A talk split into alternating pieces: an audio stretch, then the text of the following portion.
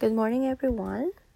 Today is November 18, 2020, and I want to share some beautiful message of God for all of us.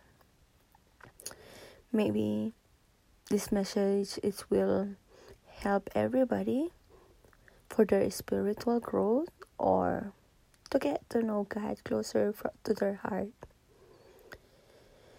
I want to share this journey of my spiritual awakening in life, whether we accept it or not.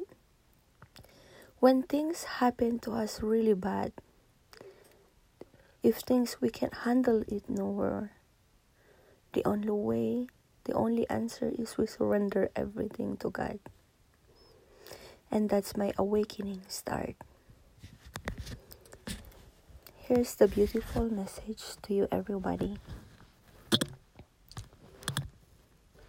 Come to me and rest in my peace.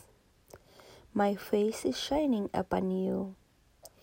In the rays of peace transcending, understanding. Instead of trying to figure out things yourself, you can relax in the presence of the one who knows everything. As you lean on me in trusting dependence, you feel peaceful and complete. This is how I design you to live in, cl- in close communion with me. When, when you are around people, you tend to cater to their expectation, real or imagined.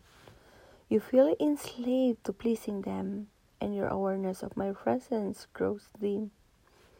Your effort to win their approval eventually exhausts you.